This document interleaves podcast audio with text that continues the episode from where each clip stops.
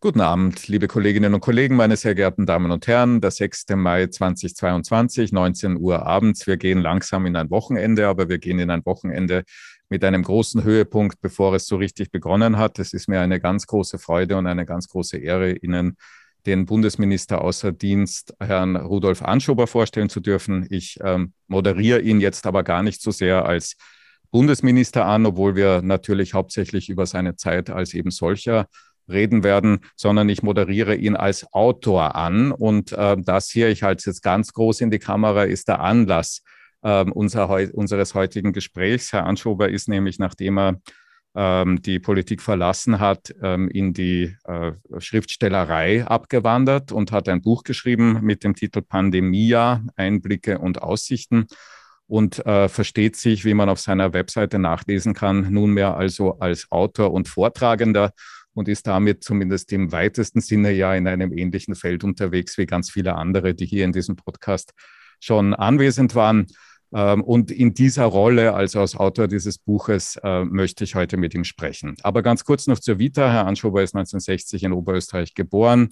Er hat äh, im Zivilberuf als Volksschullehrer in Salzburg, ähm, äh, also Volksschullehrer, ähm, wurde zum Volksschullehrer ausgebildet in Salzburg und hat die Journalistenakademie in Linz absolviert hat dann als Lehrer und in weiterer Folge dann politischer Sprecher der Grünen Alternative in Oberösterreich ab 1990 schon.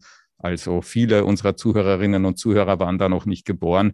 Ab 1990 mhm. im Nationalrat ähm, ein Mandat inne gehabt und war in der zweiten grünen Parlamentsfraktion äh, Sprecher für Sicherheit, Verkehr, Anti-Atom, auch so ein Thema, das mit dieser Zeit verbunden ist. Und Inneres ist dann zurück in die Landespolitik, 1997 als Spitzenkandidat, Einzug der Grünen in den Oberösterreichischen Landes, äh, Landtag, 2003 dann in die Oberösterreichische Landesregierung und in weiterer Folge Mitglied der schwarz-grünen Regierungskoalition in Oberösterreich und dort unter anderem bis Jänner 2020 für Umweltschutz, Klimaschutz, Wasser, Konsumentinnenschutz zuständig, ähm, darüber hinaus auch für Integrationsfragen. Nach seiner Angelobung im Jänner 2020, nur zur Erinnerung, das war zwei Monate vor Ausbruch. Nein, eigentlich nicht, das stimmt nicht. Äh, die Pandemie entstanden ist ja bekanntlich Ende Dezember oder zumindest weiß man davon seit einer Nachricht vom 31. Dezember 2019. Aber zumindest in Europa wirklich breit ge äh, bekannt geworden ist das dann im Februar, März 2020.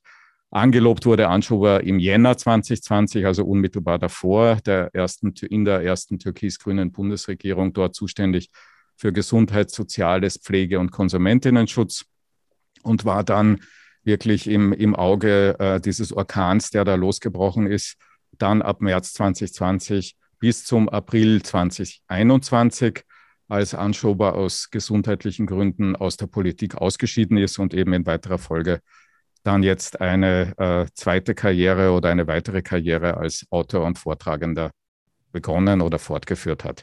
Er, da, er war, das darf ich auch nochmal in Erinnerung rufen, der Link findet sich unten ähm, in den Show Notes. Er war auch schon mal hier in diesem Format, nämlich im Juni 2020, also drei Monate nach äh, Beginn der, ähm, der ersten Lockdown-Maßnahmen in Österreich diejenigen, die sich ein bisschen für den historischen Kontext äh, dessen, worüber wir hier jetzt reden, äh, interessieren, denen sei das nahegelegt. Ich habe das heute mit einer Mischung aus Wehmut und, äh, und einem inneren Lächeln noch einmal angesehen, was, was wir damals besprochen haben und wie viel von dem, was wir damals besprochen haben, eigentlich heute auch noch aktuell ist.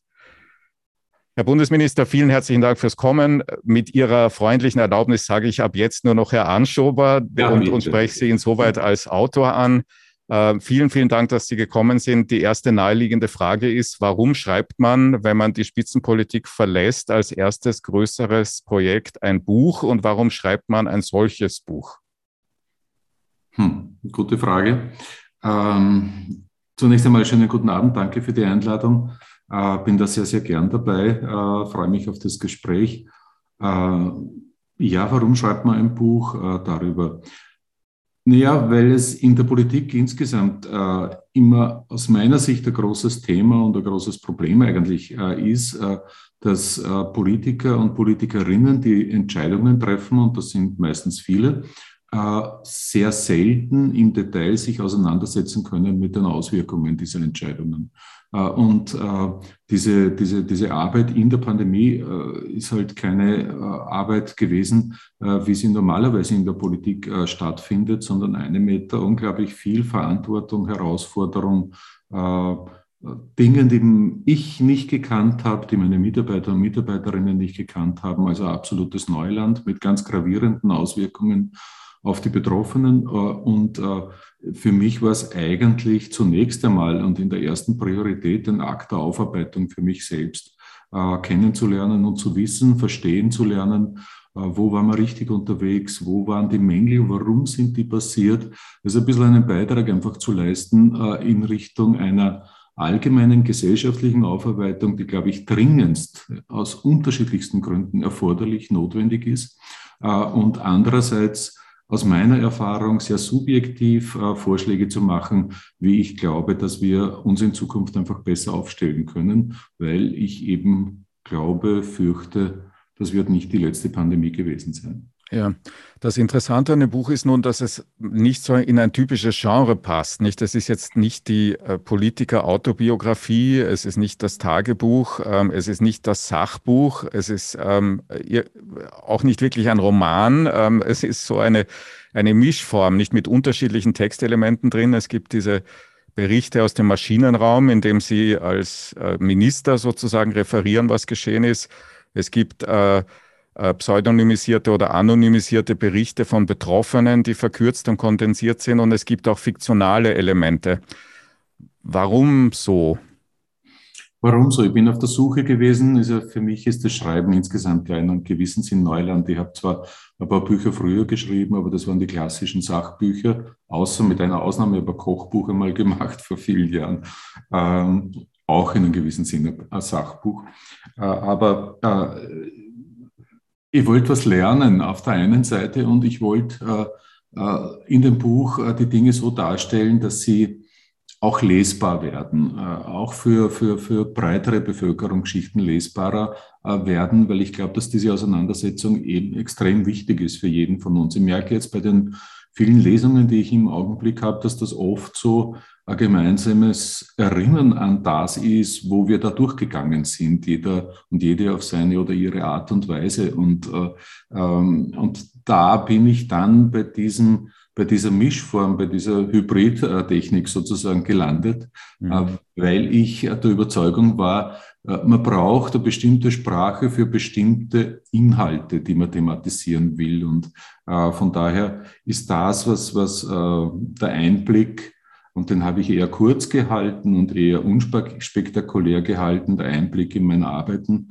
äh, betrifft, in die Koalition, in Entscheidungsfindungen, ähm, äh, eine andere Form und nüchterner, wohingegen der Versuch äh, sichtbar zu machen, wie ist es denn damals und wie geht es heute äh, Menschen, die erkrankt sind, Menschen, die in der Pflege tätig sind, äh, Menschen mit äh, Long-Covid, ähm, das war der Versuch, äh, das äh, ja fokussierter und fiktiv in einem gewissen Sinn darzustellen äh, und vor allem einfach lesbar und eine gewisse Dynamik war so der Anspruch von mir.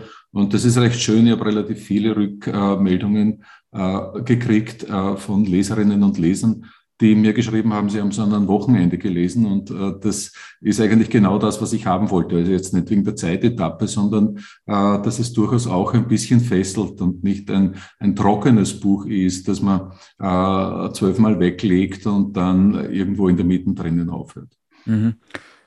Das ist Ihnen zweifellos gelungen, denn es gibt ja eben diese Geschichten, die dann auf wenige Seiten jeweils zusammengefasst sind, wo dann halt ein Schicksal oder eine Facette, die sich aus der Pandemie ergeben hat, ähm, dargestellt wird.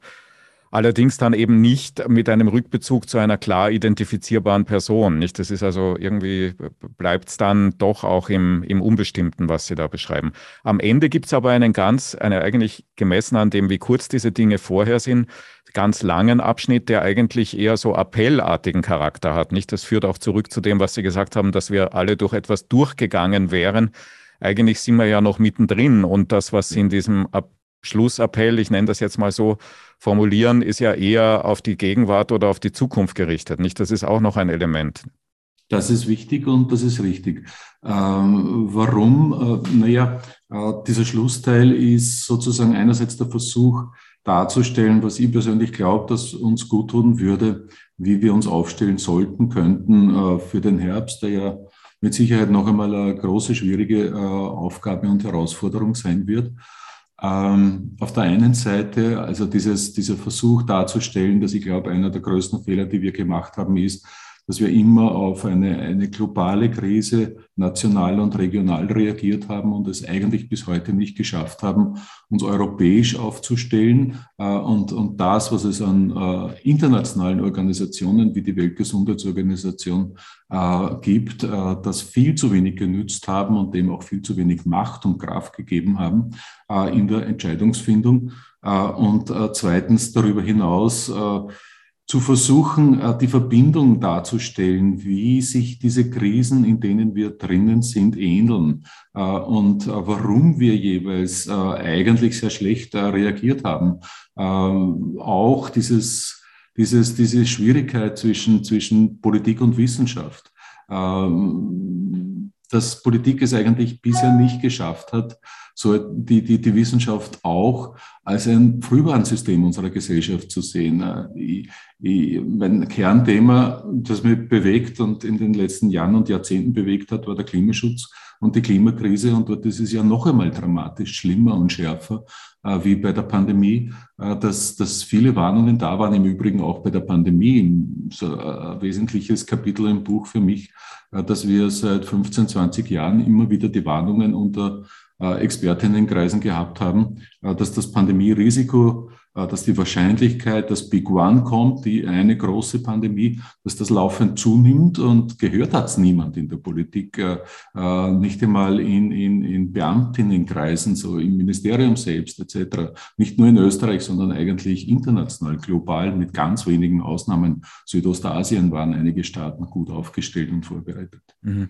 Also dort in diesem letzten Teil ähnelt ja das die Rolle, die Sie da einnehmen, durchaus einer Rolle von vielen Wissenschaftlerinnen und Wissenschaftlern in der Diskussion, weil sie halt irgendwie einen Befund sozusagen aufnehmen von dem, was ist und dann daraus einen Appell formulieren, was denn daraus folgen soll. Nicht? Das tun Epidemiologen, das tun Juristinnen, das tun Sozialwissenschaftlerinnen und so weiter. Das ist also sozusagen unser tägliches Geschäft. Da, zu dem täglichen Geschäft gehört dann allerdings auch die Erfahrung, dass das nur selektiv wahrgenommen wird im Politiksystem. Ähm, teilen wir jetzt diese Erfahrung? Die teilen wir und äh, für mich war es ja einer der, der spannendsten Teile äh, der Arbeit an diesem Buch, äh, mich zusammensetzen zu können, äh, nicht nur, nur meine jetzt überhaupt nicht despektierlich und abwertend oder geringschätzend gar, äh, mit ganz vielen Betroffenen, sondern auch mit Wissenschaftlerinnen und Wissenschaftlern. Also ich habe es zum Beispiel total genossen, äh, mich mit den schärfsten Kritikerinnen und Kritikern zu treffen und zusammenzusetzen und denen einmal zuzuhören, drei Stunden und zu hören, wie die argumentieren, wie sie das erlebt haben. Und das war für mich wahrscheinlich der lehrreichste Teil überhaupt. Und das ist eine der Tragödien, finde ich persönlich, äh, und das beschäftigt mich extrem, wie man das ändern kann, äh, dass dieses Zuhören, dieses präzise, konkrete, in Ruhe äh, und nicht immer in einer Riesengruppe, dass das eigentlich im politischen Alltag, zumindest bei einer Pandemie, aufgrund des Zeitdrucks kaum machbar ist und äh, eigentlich so auch nie praktiziert wurde, wie ich das machen habe können. Mit einem Meteorologen zum Beispiel einmal zusammenzusitzen und äh, sich anzuhören, äh, wie er einschätzt diese, diese, diese Zusammenhänge zwischen äh, Zahlenentwicklung, Infektionsentwicklung, Kaltwettereinbrüchen im Herbst äh, etc. Und das habe ich zuerst gemeint mit diesem mit diesem Frühwarnsystem, äh, das wir in der Politik, sage ich noch immer, wir in der Politik, ich fühle mich nicht nur als Teil, zumindest der Parteipolitik, der Politik schon, weil das sind wir ja doch alle, äh, die wir hier sind. Ähm, diese, diese, diese, diese, dieses Zusammenwirken, an dem fehlt es aus meiner Sicht total. Mhm. Ein Riesenthema. Ja einer unserer Zuhörer oder eine Zuhörerin schreibt, und mir ist das auch aufgefallen, deswegen nehme ich die Frage umso lieber rein, äh, schreibt das folgende, müsste als Teil der gesellschaftlichen Aufarbeitung auch eine nähere Betrachtung der Querdenker und MaßnahmegegnerInnenbewegung und deren Einfluss stattfinden. Das, was mir beim Buch aufgefallen ist, um das hereinzuholen, ist, dass diese Perspektive aus meiner Sicht vergleichsweise wenig vorkommt. Nicht? Es gibt, wenn ich mich richtig erinnere, nur eine so eine fiktionale Geschichte von jemandem, der in diese Richtung ähm, gleitet, während glaube ich, der öffentliche Diskurs sehr viel stärker davon geprägt war und ist als in Ihrem Buch. Also eigentlich zwei Fragen. Die erste, kann man, muss man, was soll man da aufarbeiten? Und zweitens, stimmt mein Eindruck, dass es vergleichsweise wenig vorkommt im Buch und wenn, warum? Äh, das zweite ist relativ einfach erklärt. Ich habe ja das Buch aufgebaut auf der Basis einerseits meiner eigenen Erfahrungen. Naja, die hat es mit Querdenkern oder ich finde das immer den falschen Ausdruck, weil mhm. Ist ja gut und super. Äh, so diese, diese, diese Menschen, die sich völlig in die Irrationalität irgendwo hinbegeben haben. Äh, und damit meine ich auch nicht Skeptiker, weil auch skeptisch zu sein ist total legitim und okay und gut und wichtig und richtig in vielen Bereichen, Dinge zu hinterfragen. Aber, aber jene, die, die einfach in eine fiktive Welt in eine irrationale abgeglitten sind. Äh, ich habe mir einerseits, also ich wollte äh, das viel stärker thematisieren, habe aber relativ wenig Gesprächspartner gefunden. Ich mhm. bin immer davon ausgegangen, mich mit äh, bestimmten Gruppen zusammenzusetzen, mit denen zu reden und auf Basis dieser Gespräche und ihrer Gesprächsergebnisse diese, diese, diese fiktive Rolle, diese fiktiven Figuren zu erarbeiten, in einem, damit man das System einfach gut sieht. Und mit äh, Corona-Leugnern habe ich, keine Ahnung, ich glaube, sechs Leute gefunden. Äh, und ich habe mich wirklich intensiv bemüht und lange bemüht, diese Gespräche zu führen. Und, und das Bild, das ich dort gekriegt habe, das war eigentlich ein unfassbar Gleiches, Ähnliches, vielleicht Zufall. Sechs sind ja nicht repräsentativ, nicht im Mindesten, aber sehr spannend. Deswegen ist es drinnen, aber ich stimme schon zu, das ist der Beginn eines Arbeitens daran. Äh, und das geht ja weit über die Pandemie hinaus. Das ist ja äh, ein Phänomen in unserer Gesellschaft, wie sich Menschen abwenden, wegdriften, sich aus einem herkömmlichen Informationsaustausch und kommunikativen Austausch äh, de facto ausschließen, sich davon abwenden und spezielle Formen von Wirklichkeiten entwickeln, für die sie dann kämpfen und teilweise sogar relativ aggressiv kämpfen. Mhm. Und erreichen Sie die jetzt mit dem Buch? Also kommen die zu Ihren Lesungen und erzählen Ihnen, wo Sie irren? Also Leugner nicht. Ich habe ein einziges Mal bei diesen, wir haben erst acht äh, Lesungen jetzt gehabt, also wir haben 40 in Summe bisher, äh, die fixiert sind. Ich habe ein einziges Mal Besuch gehabt, äh, nein, eineinhalb Mal. Äh, einmal in Steyr äh, war die erste Reihe besetzt mit 14 Corona-Leugnern die dann eine Inszenierung daraus gemacht haben und nach zehn Minuten aufgestanden sind und lautstark äh, unter Protest aus dem Saal gegangen sind. Und mhm. war von daher auch kein Gespräch. Und bei der Premiere in Seewalchen ist, äh, ist ein örtlicher äh, Funktionär einer Partei, ähm, der äh, auch dort bekennender Corona-Leugner ist, hat eine Demonstration angemeldet und äh, hat der Polizei schon gesagt, wie das transparent heißen wird, äh, dass er in die Luft halten wird. War raus, also äh, offensichtlich nicht so ganz aktuell, weil ich bin ja schon raus äh, aus, der, aus der Regierung und der hat dann, ist im Auto sitzen geblieben äh, vor der Veranstaltung und ist wieder nach Hause gefahren. Also das war ein recht bescheidener äh, Diskurs, nämlich gar keiner. wer aber da ist, das sind diese, dieses, diese skeptischen Menschen die äh, sich unsicher sind, die ein Unwohlsein haben. Und ich behaupte, um die wird es gehen in den nächsten Monaten ganz, ganz stark, auf die mhm. zuzugehen. Und äh, da halte ich äh, die, die, die, die Lesung für keinen Prozess, der ausreichend ist, aber vielleicht ein erstes Andocken wieder. Mhm, mh. Vielleicht reden wir aber doch auch über die erste Gruppe, also derer, von denen Sie sagen, Sie, also die Sie vorher abgedriftet genannt haben. Unser Zuseher hat sie Querdenker genannt. Ähm, also wenn man jetzt die Situation in Österreich ansieht und Ihren Appell liest, dann äh, steht da sehr viel drin, wovon ich annehmen würde, dass es realistischerweise in Österreich in den nächsten, also jedenfalls bis zum Winter so nicht umsetzbar sein wird. Nicht also von der Impfquote, äh, die nicht erreichbar sein wird, bis zum freiwilligen Maskentragen ähm, sind ganz viele Elemente, glaube ich, die pandemiologisch sehr wichtig wären, wo man realpolitisch sagen wird, müssen, äh, wird sich nicht ausgehen bis Oktober. Das wird, würde ich sagen, voraussichtlich dazu führen, dass diese gesellschaftlichen Spannungen, über die wir da reden, im Oktober nicht geringer sein werden, als wir sie bisher erlebt haben. wie, holt, wie hält man das aus? Wie lange hält das eine Regierung aus? Wie lange hält das eine Gesellschaft aus? Und, und, äh, und was muss man tun, um das auszuhalten? Ich glaube, um die Regierung mache ich mir da nicht so Sorgen, aber um die Gesellschaft mache ich mir große Sorgen und vor allem um diese Verunsicherung und teilweise Entmutigung der vielen, vielen Menschen, der ganz großen Mehrheit in diesem Land, äh, die ja verstanden haben, äh, dass das, worin wir da sind, auch eine Bewährungsprobe sozusagen ist für unsere Solidarität und für äh, unsere Fähigkeiten, Mitverantwortung zu tragen und Verantwortung füreinander auch zu übernehmen. Äh, und äh, das, von daher bin ich persönlich nicht so skeptisch, äh, was äh, die Vorbereitung auf den Herbst betrifft, weil äh, das ist mittlerweile durch, dass der Herbst noch einmal eine große Belastung und Herausforderung sein wird.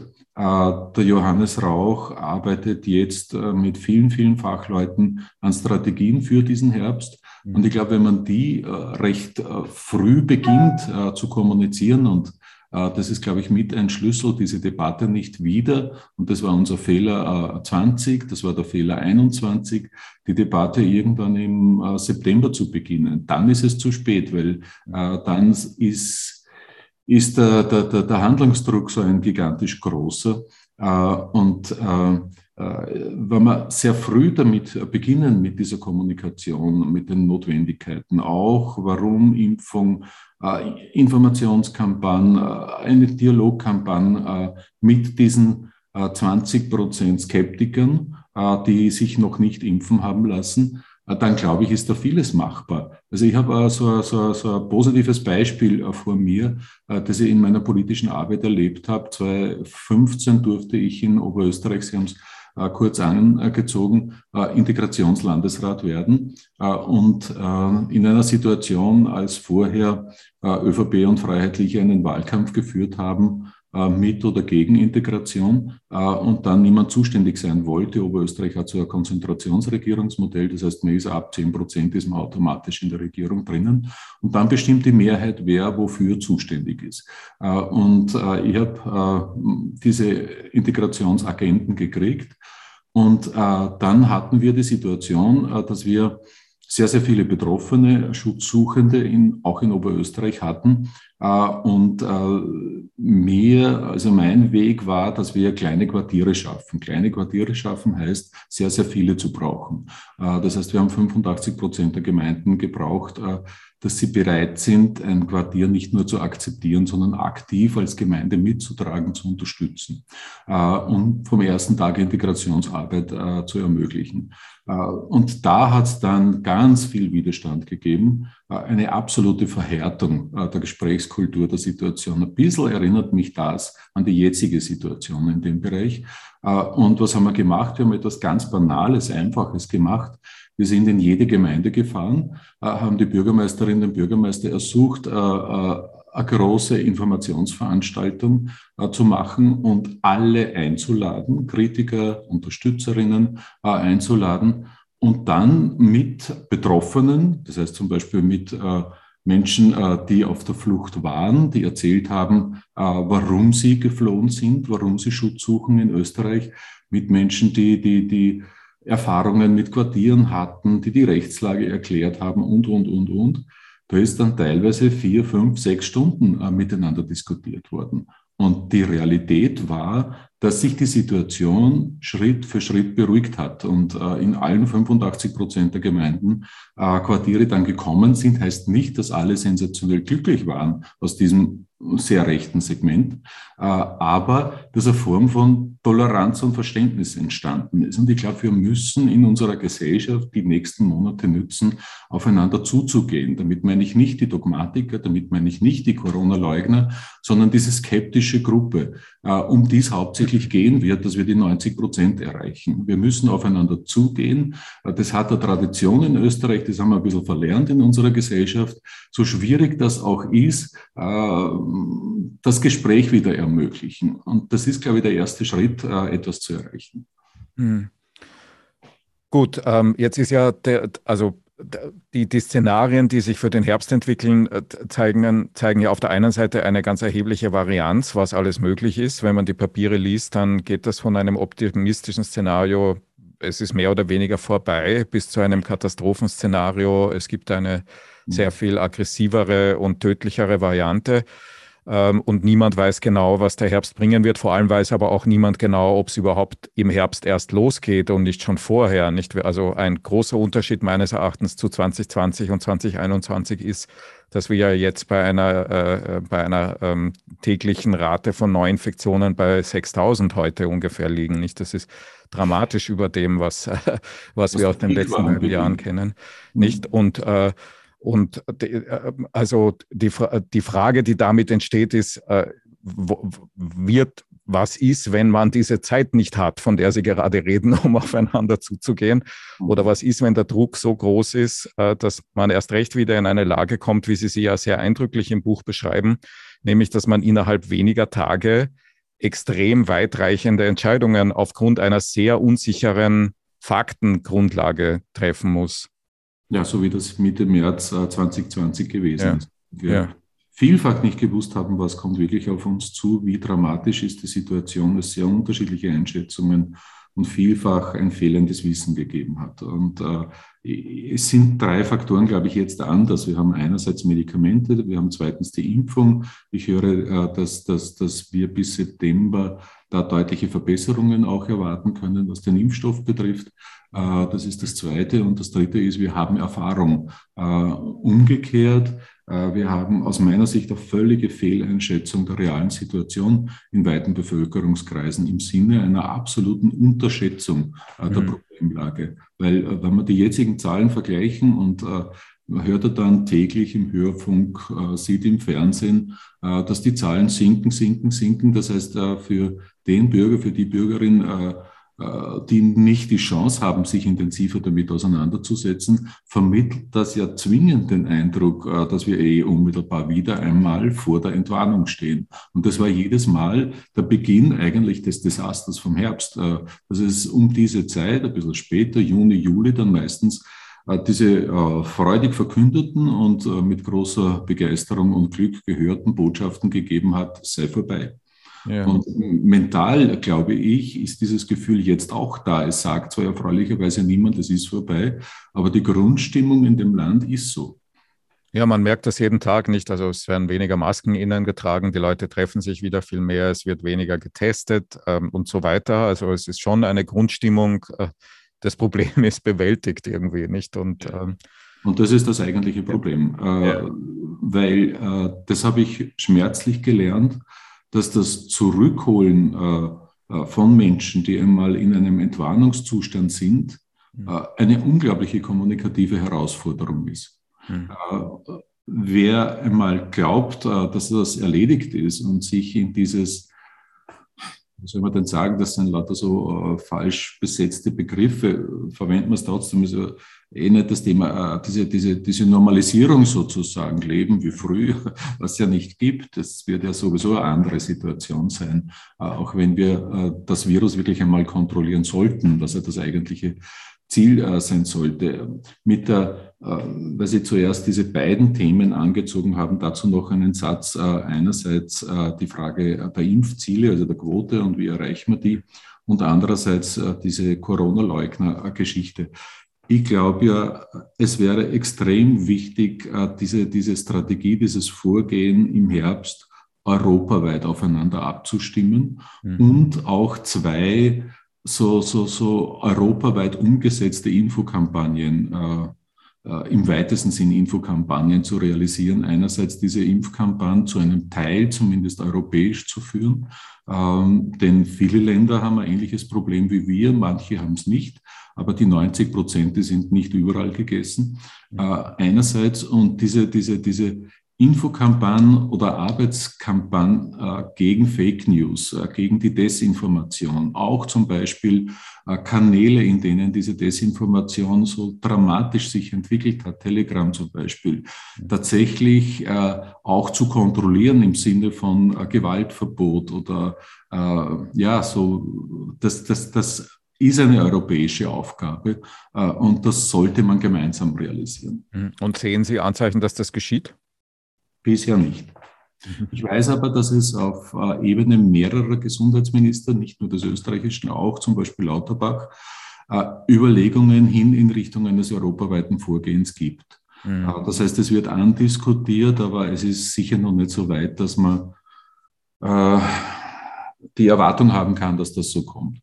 Ja, ja, was jetzt auch nicht allzu viel Optimismus mit sich ja. bringt, nicht ja. Gut, ich würde zwei Punkte, die wir ja, die Sie jetzt auch angesprochen haben, gerne noch ein bisschen vertiefen, auch in Erinnerung an unser Gespräch damals vom Juni 2020, weil Sie jetzt das Wort Fake News in, in den Mund genommen haben. Nämlich ähm, mein Eindruck ist, dass das, was Sie vorher mit den Skeptikern umschrieben haben, wesentlich auch damit zu tun hat, dass diese Menschen halt über Monate oder Jahre lang erlebt haben, dass es, dass es typisch in wissenschaftlichen Zusammenhängen Ungewissheit gibt und dass es auch mitunter Fehleinschätzungen gibt. Und wir haben im Juni 2020 zum Beispiel beide noch darüber geredet, ob Masken indoors eigentlich Sinn machen oder nicht. Da hat sich gerade die, die, äh, die Einschätzung sehr fundamental verändert gehabt. Ja. Und solche Ergebnisse oder solche Ereignisse hat es viele gegeben im Laufe dieser Monate und Jahre, würde ich behaupten, wo also Wissenschaft äh, weniger weniger eindeutig war, als viele Menschen sich das wünschen und die Politik dann rhetorisch das eine oder andere daraus gemacht hat. Ähm, wir haben auch damals schon über diese Schnittstelle, die haben wir jetzt auch schon angesprochen, zwischen Wissenschaft oder, und Politikberatung und Politik gesprochen. Und äh, Sie haben auch damals schon gesagt, dass das kompliziert ist und vielleicht auch gerade in Österreich kompliziert ist. Was müsste sich denn nach zwei Jahren Erfahrung und nach Ihrer Erfahrung als Minister ändern, damit diese kommunikative Leistung, Wissenschaft weiß nicht immer alles, aber ist trotzdem der rationalste Weg, den wir gehen können, damit diese kommunikative Leistung besser in der, in der Diskussion ankommt, als das bisher der Fall ist? Ähm, vieles. Äh, ich glaube, dass das ein zentraler Schwerpunktbereich werden muss für beide Seiten, äh, die Sprache des anderen zu lernen. Wie mhm. tickt er? Äh, das ist teilweise ja passiert schon in der Pandemie. Ich kann mich erinnern, äh, wir hatten ja vor gut einem Jahr hatten wir die Diskussionen in der Politik und mit der Wissenschaft zur Frage, was brauchen wir zu Ostern 2021? Es war dann diese sogenannte Osterruhe, in Wirklichkeit der mhm. Osterlockdown in Ostösterreich. Äh, und äh, im Vorfeld ist mir das so richtig bewusst geworden. Also wir haben eine Landeshauptleute-Runde gehabt äh, und ich habe dann zu den ostösterreichischen Landeshauptleuten gesagt, ihr redet die ganze Zeit jetzt vom Wunsch, dass es Öffnungen geben soll. Ich, glaube, es braucht das Gegenteil. Wir müssen in Wirklichkeit ganz rapide, rasch die, die, die Ansteckungsketten wieder unterbrechen und damit Kontakte dramatisch reduzieren. Äh, damit wir die Intensivstationen äh, ja, nicht völlig außer Kontrolle verlieren und, und, und die Triagen Normalität werden. Äh, und damals war die Antwort, na, das glauben wir irgendwie nicht. und in der öffentlichen Kommunikation waren die noch sehr offensiv. Und dann habe ich etwas geschafft, worauf ich heute noch stolz bin, obwohl es sich völlig harmlos anhört. Äh, wir haben nämlich äh, sowas wie ein Arbeitsgespräch zustande gebracht zwischen einigen Leuten aus der Wissenschaft und äh, diesen drei betroffenen Landeshauptleuten und haben gesagt, so, und das machen wir jetzt ohne Bundeskanzler, das machen wir ohne andere Leute, das machen wir ohne Externe, sondern wir nehmen uns einen langen Abend Zeit füreinander uns zuzuhören. Und ich habe vorher dann äh, die Experten und Expertinnen gebeten, äh, redet Dacheles äh, mit den Politikern, versucht es einmal in der Sprache der Politik zu formulieren. Also äh, dieser, dieser Konjunktiv, der ja absolut korrekt und richtig ist, äh, wir können davon ausgehen und mit einer hohen Wahrscheinlichkeit, Politik tickt da anders. Äh, mhm. Der Politiker kann keine konjunktive Entscheidung treffen, er muss schwarz oder weiß entscheiden, 100 oder 0 entscheiden. Und das ist ein bisschen die Schwierigkeit für, für den Politiker oder für die Politikerin, ähm, neben vielen anderen geschenkt. Also da gibt es andere Einflussfaktoren auch noch, die mhm. schwierig machen. Aber wir haben dann ich glaube, zwei, drei Stunden geredet und äh, der Michael Ludwig war der Erste, der, der, der, ich finde, auf eine sehr eindrucksvolle Art und Weise seine Position verändert hat nach diesem Gespräch äh, und gesagt hat, okay, äh, wenn ihr das wirklich so klar meint, äh, dass wir jetzt eigentlich einen Lockdown brauchen, äh, aus den und den genannten Gründen, und er hat sich vorher sogar einen Tag vorher sowas mit den eigenen Wiener Expertinnen und Experten zusammengesetzt und hat sich wirklich sehr, sehr, sehr viel Zeit genommen dafür. Ja. Äh, ich kann mich erinnern, der Doskozil ist dann irgendwann aufgestanden und hat gesagt, also ihr meint, verstehe ich euch jetzt richtig, ihr meint, es muss einen Lockdown geben, es muss einen Lockdown geben. Mhm. Und die Experten haben gesagt, ja, das, jetzt, das meinen wir so. Äh, und plötzlich sind wir in einem Sprachbereich drinnen gewesen, wo ein Verständnis da war. Und äh, innerhalb von relativ kurzer Zeit war dann, äh, waren dann der Ludwig und der, der Dosko äh, äh, auf unserer Seite und haben das mitgetragen. Äh, äh, was, was meine ich damit? Ich glaube, dass es einmal entscheidend ist, ein Verständnis für den anderen zu entwickeln, für dieses sprachliche Dilemma, in dem wir da teilweise drinnen sind. Und, und, und auch diesen, diesen, diesen Diskurs miteinander führen, was es bedeutet, dass ein Politiker Ja oder Nein sagen muss und für den Wissenschaftler das oft ganz, ganz schwierig ist, weil die äh, Realität in der Wissenschaft halt nicht immer nur schwarz-weiß ist, äh, sondern sich auch Grautöne, Unwahrscheinlichkeiten, Abwägungen ergeben und es ja auch zum damaligen Zeitpunkt und in Teilbereichen viel kleiner, viel weniger, aber doch äh, bis heute eine Form von Unwissen auch gibt, äh, wo wir noch nicht weit genug sind. Und Sie haben es eh so, so, so schön jetzt, äh, finde ich, dargestellt mit der Maske. Wir waren im April eines der ersten Länder, das die Maske äh, äh, vorgegeben hat. Äh, damals noch dieser schöne Begriff des Mund-Nasenschutzes, der dann diesen kreativen Produktionsprozess, Schneiderprozess, ganz Österreich schneidet sich eine Maske im Eigendesign ausgelöst hat. Und damals hat die Weltgesundheitsorganisation noch gesagt, völliger Unsinn, das ist eher kontraproduktiv, das bringt überhaupt nichts. Wir haben einen Krisenrat gehabt, einen Expertenrat gehabt, wo es ungefähr 50-50 in meiner Erinnerung gestanden ist. 50 Prozent dafür, 50 Prozent dagegen. Das, das, ist ja nur ein kleines, ist kein Vorwurf, sondern nur ein kleines Beispiel dafür, dass wir Lernende sind in diesen Prozessen. Und äh, auch der Bürger hat, glaube ich, oder die Bürgerin haben an den Wissenschaftler dann eine Fehlerwartung, so äh, der Hort allen Wissens. Das kann ja niemand sein. Das ist, mhm. auch das ist ja ein Lernprozess. Im Übrigen finde ich, dass ganz viele Wissenschaftler und Wissenschaftlerinnen das aber großartig gemacht haben, diese Übersetzungsarbeit auf den unterschiedlichsten kommunikativen Ebenen zu leisten. Von 0 auf 100, äh, Extrembeispiel, äh, noch nie vor einer Kamera gesessen zu sein und dann plötzlich vor dem armen Wolf aufzuwachen wieder und ihm Rede und Antwort äh, leisten zu müssen und das in einer Sprache, die verständlich und nachvollziehbar ist. Äh, ich glaube, das wäre ein eigenes, großes, schönes, spannendes Schwerpunktthema. Sich zusammensetzen, Leute aus der Politik, Leute aus der Wissenschaft und sich anzusehen, was braucht es, damit wir da besser werden. Mhm.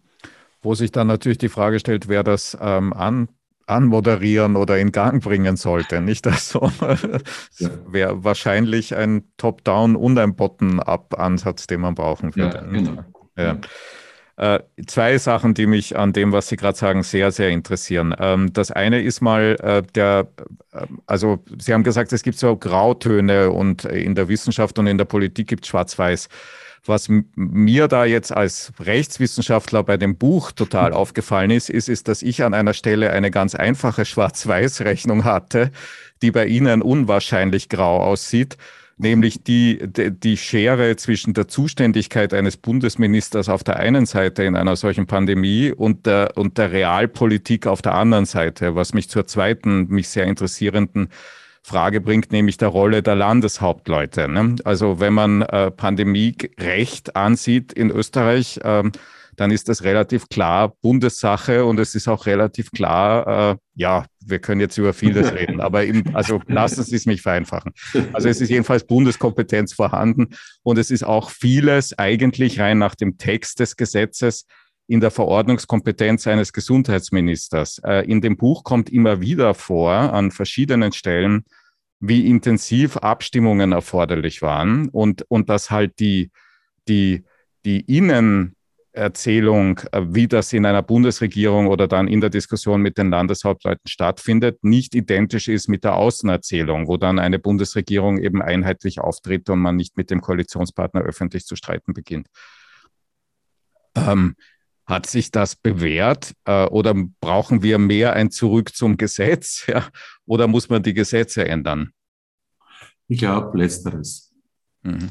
Also ich glaube, äh, dass wir sowas wie ein Pandemiegesetz brauchen in Österreich, Ähm, und äh, dass in dem auf Basis dieser Erfahrungen, die wir gemacht haben, auch im rechtlichen Bereich, und der Tatsache, dass dieses immer kleiner, kleiner, kleiner und immer mehr aufteilen auf unterschiedliche Maßnahmenbereiche in unterschiedlichen Regionen, das hat ja, und das ist ja auch, glaube ich, mittlerweile für jeden Landeshauptmann äh, irgendwie nachvollziehbar, äh, dass das diesen Vertrauensbruch, äh, in dem wir drinnen sind und den wir erleben und der fatal ist für die weitere Bekämpfung der Pandemie, das hat das extrem vorangetrieben, weil natürlich Leute gesagt haben, okay, jetzt haben wir auf der ganzen Welt dasselbe Virus und alle stehen vor der gleichen Herausforderung und trotzdem ist es so, dass fast jeder irgendwie anders reagiert, äh, gefühlt zumindest, und das sogar im kleinräumigsten Bereich äh, unterschiedlich äh, umgesetzt wird und äh, gemacht wird. Ähm, ich habe deswegen ein bisschen mit dem Kopf geschüttelt äh, und äh, einen leichten von der Körperhaltung äh, dargestellten Widerspruch äh, kommuniziert, mhm. äh, weil wir im ersten Jahr bis, was war das, Herbst äh, 21 halt äh, diese klassische Geschichte mit der mittelbaren Bundesverwaltung mhm. hatten. Und die ist halt irrsinnig mühsam und zäh, äh, weil lange Wege in einer Situation, wo du ganz schnell entscheiden musst. Äh, und mhm. am Beginn hat sich das dadurch erledigt, äh, dass äh, so quasi die, der, der Besuch der Landeshauptleute da war im Bundeskanzleramt, kann mich noch gut erinnern, das war irgendwann März, Mitte März. Und äh, das, die Bitte, das Ersuchen war, wir halten uns da ganz raus und macht ihr das bitte. Also das war schon auch ein äh, Signal dafür, dass sie selbst die Einschätzung hatten, das Ding wird ziemlich groß werden. Mhm. Äh, und äh, dann, äh, und da waren wir dann auch schnell und das waren relativ kurze Wege in der Entscheidungsfindung. Abgesehen davon, dass du halt trotzdem dann auch noch einmal die koalitionären Spielregeln hast und die besagen, dass es keine Verordnung in der ganzen Regierung gibt, die nicht im Konsens erarbeitet werden muss. Und das ist extrem mühsam und zäh. Das wollte ich auch im Buch einfach sichtbar machen, weil ich dann oft gehört habe, hallo, Sie sind der Gesundheitsminister, machen Sie das heute morgen. Äh, mhm. Und äh, das spielt in der Realität ganz einfach nicht, auch wenn ich noch so gerne manchmal gewollt hätte. Äh, und das, das ist die eine Ebene gewesen. Dann haben wir das Gesetz geändert und tatsächlich ab dem Herbst äh, 21 war diese, diese, diese, mhm. diese Handlungsmöglichkeit, dieser direkte Zugriff viel ausgeprägter. Mhm. Jetzt äh, zum ersten Teil, weil Sie sagen, das spielt es einfach nicht. Ne? Also das ist ja eigentlich österreichische Realverfassung, dass es das nicht spielt. Ähm, rechtlich könnte ein Bundesminister natürlich im Rahmen seiner Zuständigkeiten eine Verordnung erlassen, ohne dass er irgendwen fragen muss, denn dafür ist er ja zuständig. Ähm, das steht aber offensichtlich in wie ich dem Buch entnommen habe, seit längerem in Koalitionsübereinkommen, dass man sowas, ähm, ähm, dass man eben da Konsensprinzip und Einstimmigkeitsprinzip auch auf die Verordnungsebene hinunter interpretiert. Ähm, das wird man schlecht verbieten können. Ne? Also das müsste man wahrscheinlich durch eine Änderung der Kultur verändern, wenn man das für sich nicht bewährt habend äh, qualifiziert. Und ich habe Sie schon so verstanden, dass Sie darin ein großes Problem gesehen haben, nicht? Also dann, wenn es um einen Wettlauf mit der Zeit geht. Äh, und ich kann mich noch gut erinnern, wie uns, äh, weiß gar nicht mehr, wer das war, äh, jemand von den Prognostikern, ich glaube, der Niki Popper war das in der damaligen Situation, vorgerechnet hat, dass wir, wenn wir eine Woche länger mit dem ersten Lockdown gewartet hätten, eine Vervierfachung der Infektionszahlen gehabt hätten. Mhm bin ich ungefähr äh, richtig in der Erinnerung jetzt. Und das ist ja, jetzt kann man darüber diskutieren, okay, stimmen die Größenordnungen und so weiter und so fort, ist ja völlig gleichgültig. Es ist nur äh, der Versuch, einen Beleg dafür zu haben, äh, dass es einfach wahnsinnig um Tempo geht in solchen Situationen. Und deswegen, deswegen ist es absolut, absolut wichtig und richtig, sowas wie ganz klare Regeln zu verankern, die zentral verankert sind, wo klar ist, das entscheidet die Bundesregierung und sonst niemand. Äh, ein Koalitionsübereinkommen wird man nicht beeinflussen können und du wirst nicht äh, schreiben können, okay, in bestimmten gesellschaftlichen Situationen. Äh, offen gesagt, das ist mir mittlerweile, das war für mich ein ganz großes Thema des Nachdenkens nach dem Ausscheiden inwieweit ich hätte angriffiger oder konfrontativer sein müssen in diesen Fragen, auch in der Phase. Ich glaube nur, es wäre nicht schneller gegangen und es hätte Leute noch mehr verunsichert. Das ist halt diese Abwägung, die politische Abwägung. Aber rein rechtlich glaube ich, dass wir ein neues Pandemiegesetz brauchen auf Basis dieser Erfahrungen, äh, das möglichst kurze Wege verankert äh, und das die Politik möglichst schnell gestalten lässt. Mhm. Wo, dann einen Punkt noch, der ist mir wichtig, wo wir auch vorher diese Frage der Grundrechte äh, und des Abwägungsprozesses, was braucht es äh, zu wissenschaftlichen, äh, zum wissenschaftlichen Belegen dieser Entscheidungen dann jeweils, äh, auch vorher schon verankern und außer Streit stellen. Mhm. Wozu man jetzt auch einiges sagen könnte, zum Beispiel, dass die fachliche Begründung zu den diversen Covid-Verordnungen nach wie vor nicht veröffentlicht wird. Das ist übrigens auch ein Thema, das dann mit Transparenz und so zu tun hat. Nicht, es wird die rechtliche Begründung veröffentlicht, aber die fachliche Begründung, auf die die rechtliche Begründung verweist, nach wie vor nicht. Sie ist aber im Hauptausschuss und es stimmt, es ist zu wenig, sehe ich auch so. Ja, ja. Aber jetzt noch zu der Änderung der Rechtslage, von der Sie sagen, wir brauchen ein neues Pandemiegesetz. Realpolitisch würde das halt so laufen, da würde der äh, wahrscheinlich der Gesundheitsminister als fachlich Zuständiger irgendwann eine Regierungsvorlage machen und dann müsste die natürlich vorher erst recht wieder abgestimmt sein, nicht? Äh, und, und die, die wahrscheinlich wären nicht alle ihrer Ansicht, dass es ein solches Gesetz braucht, auch innerhalb der Regierung nicht. Ne?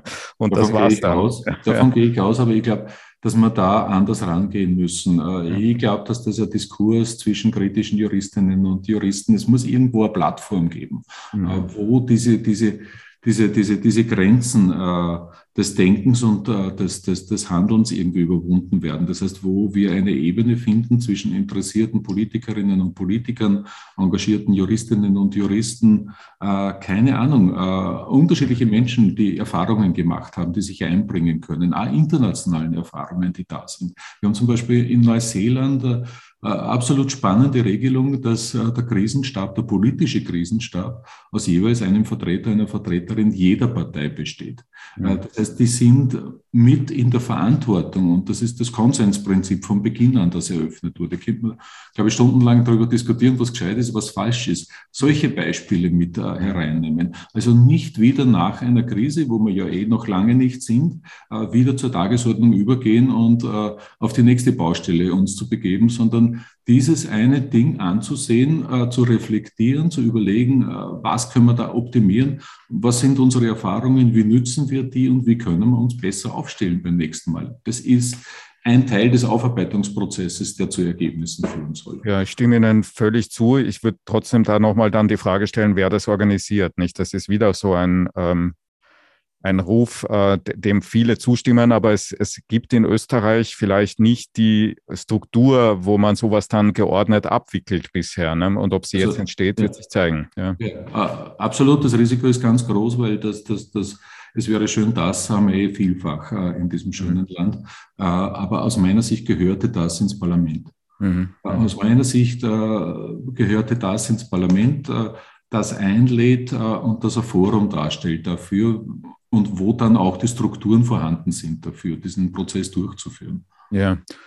Weil Sie jetzt Neuseeland erwähnt haben, eine sehr interessante Frage wieder einer Leserin oder eines Lesers oder Hörerin oder Hörers. Da fragt jemand eine sehr naheliegende Frage. Sie steht nicht im Buch, deswegen ist sie so spannend. Sind eigentlich die Botschaften irgendwo in die Beobachtung der Pandemie eingebunden gewesen oder gehören sie eingebunden? recht unterschiedlich. Äh, ich habe, ich kann es nur von meinem Erfahrungsprozess aus meiner Zeit äh, erzählen. Äh, ich habe zum Beispiel, nachdem ich in der Phase vielfach angesprochen und angestoßen wurde, warum gehen wir denn nicht den schwedischen Weg? Zum Beispiel mhm. die äh, Botschaft Schwedens äh, in äh, Österreich und umgekehrt die österreichische Botschaft in Schweden ersucht um Informationen. Wir haben in Akutphasen so punktuell die, die, die, die Botschaften beigezogen. Das ist aber nur zum Teil passiert und zwar vor allem deswegen, weil der Kontakt unter den Gesundheitsministerinnen und Gesundheitsministern zum Teil wirklich sehr, sehr gut war. Das war so ein bisschen eine Notgemeinschaft, sage ich jetzt einmal ein bisschen äh, zugespitzt, äh, zumindest zwischen manchen, die sie gut verstanden haben, die irgendwie äh, gemerkt haben, dass die Problemlage in fast allen Ländern ganz ähnlich gewesen ist, die Herausforderungen ganz ähnlich waren und wo man sehr, sehr offen und sehr ehrlich miteinander geredet hat, so in mitternächtlichen Telefonstunden. Das, das war ein Ausgleich. Dort, wo das nicht stattgefunden hat, waren es eher die Botschaften. Mhm.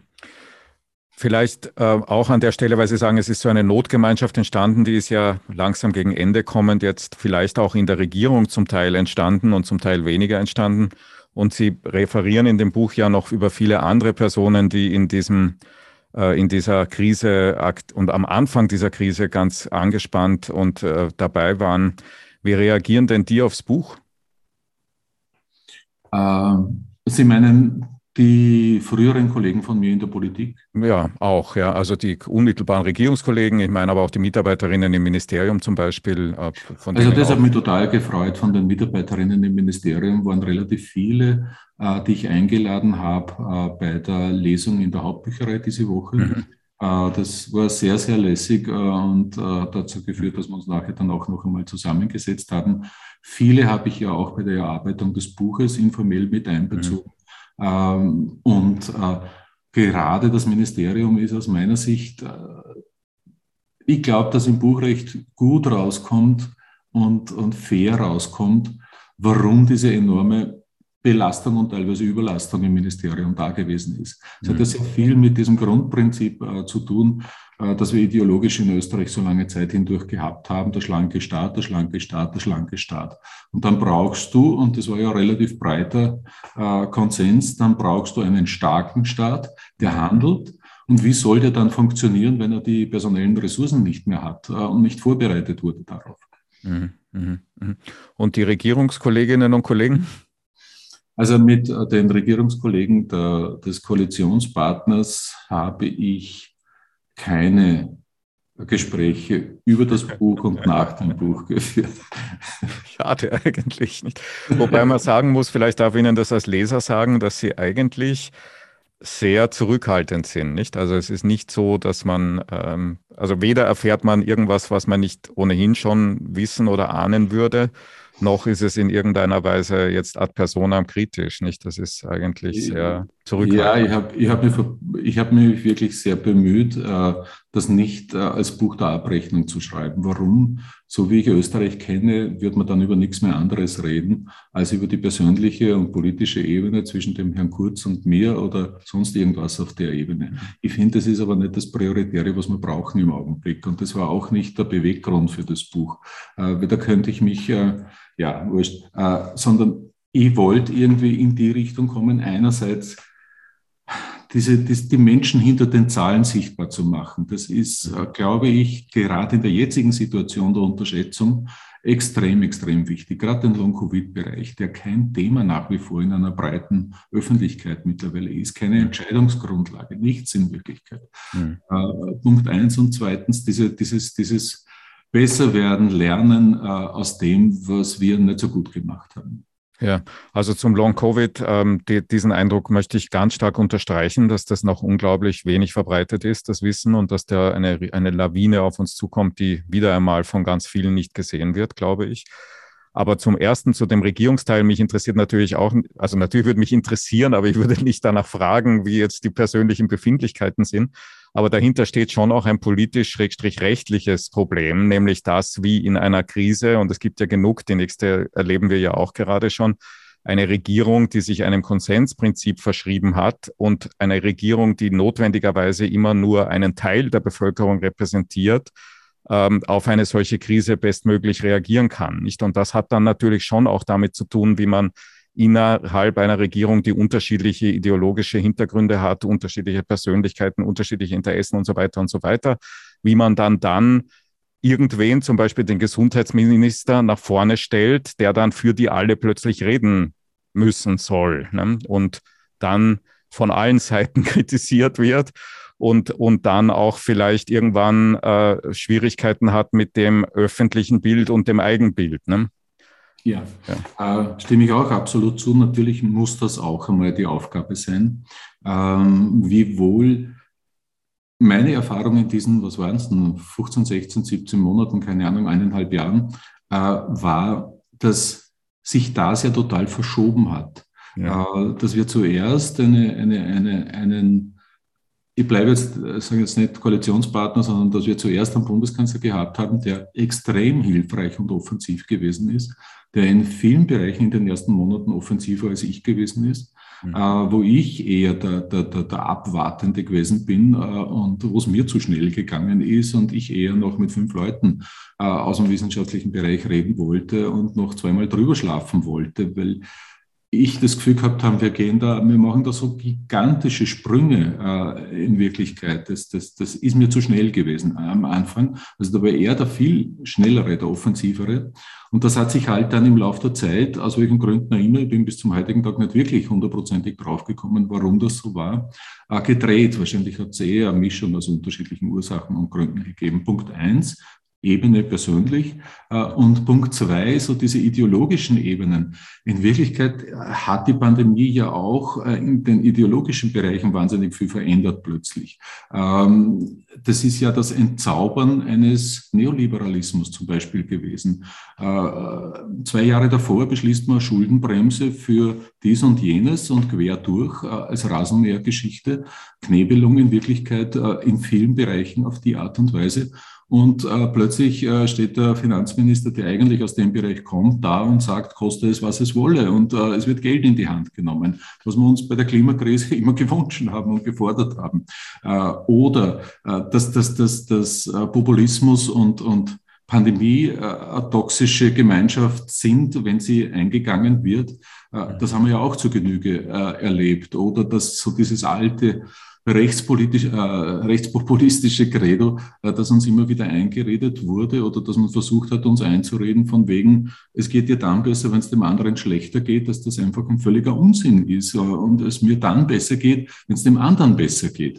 Äh, das heißt, es ist ja eh so viel entzaubert worden und so Bruchlinien ideologischer Natur haben sich zumindest in der Akutphase ziemlich, ziemlich, ziemlich verändert, was ja auch eine Chance ist im Übrigen. Ja, was zu einer abschließenden Frage vielleicht führt. Gibt es eine Nachfolge? Gibt es ein nächstes Buch?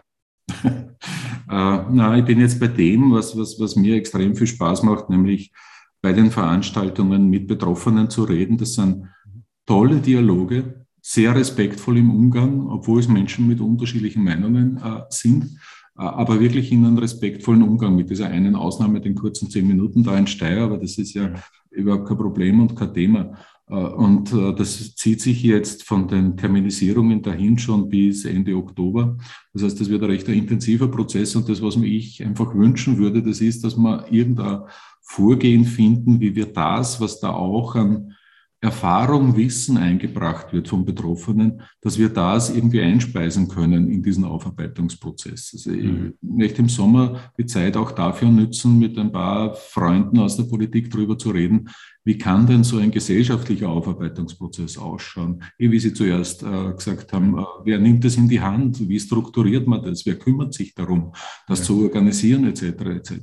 Also, dass, dass, dass, dass das passiert, das glaube ich, dass das ja, das ist ein bisschen so mein Ding, finde ich, weil ich die Erfahrungen jetzt so von den beiden Ebenen des drinnen Arbeitens und dann des, des, des Bearbeitens und Aufarbeitens gemacht habe, mhm. wofür ich sehr dankbar bin. Das hat, dieses Glück hat selten jemand in der Politik, das aufarbeiten zu können. Ja.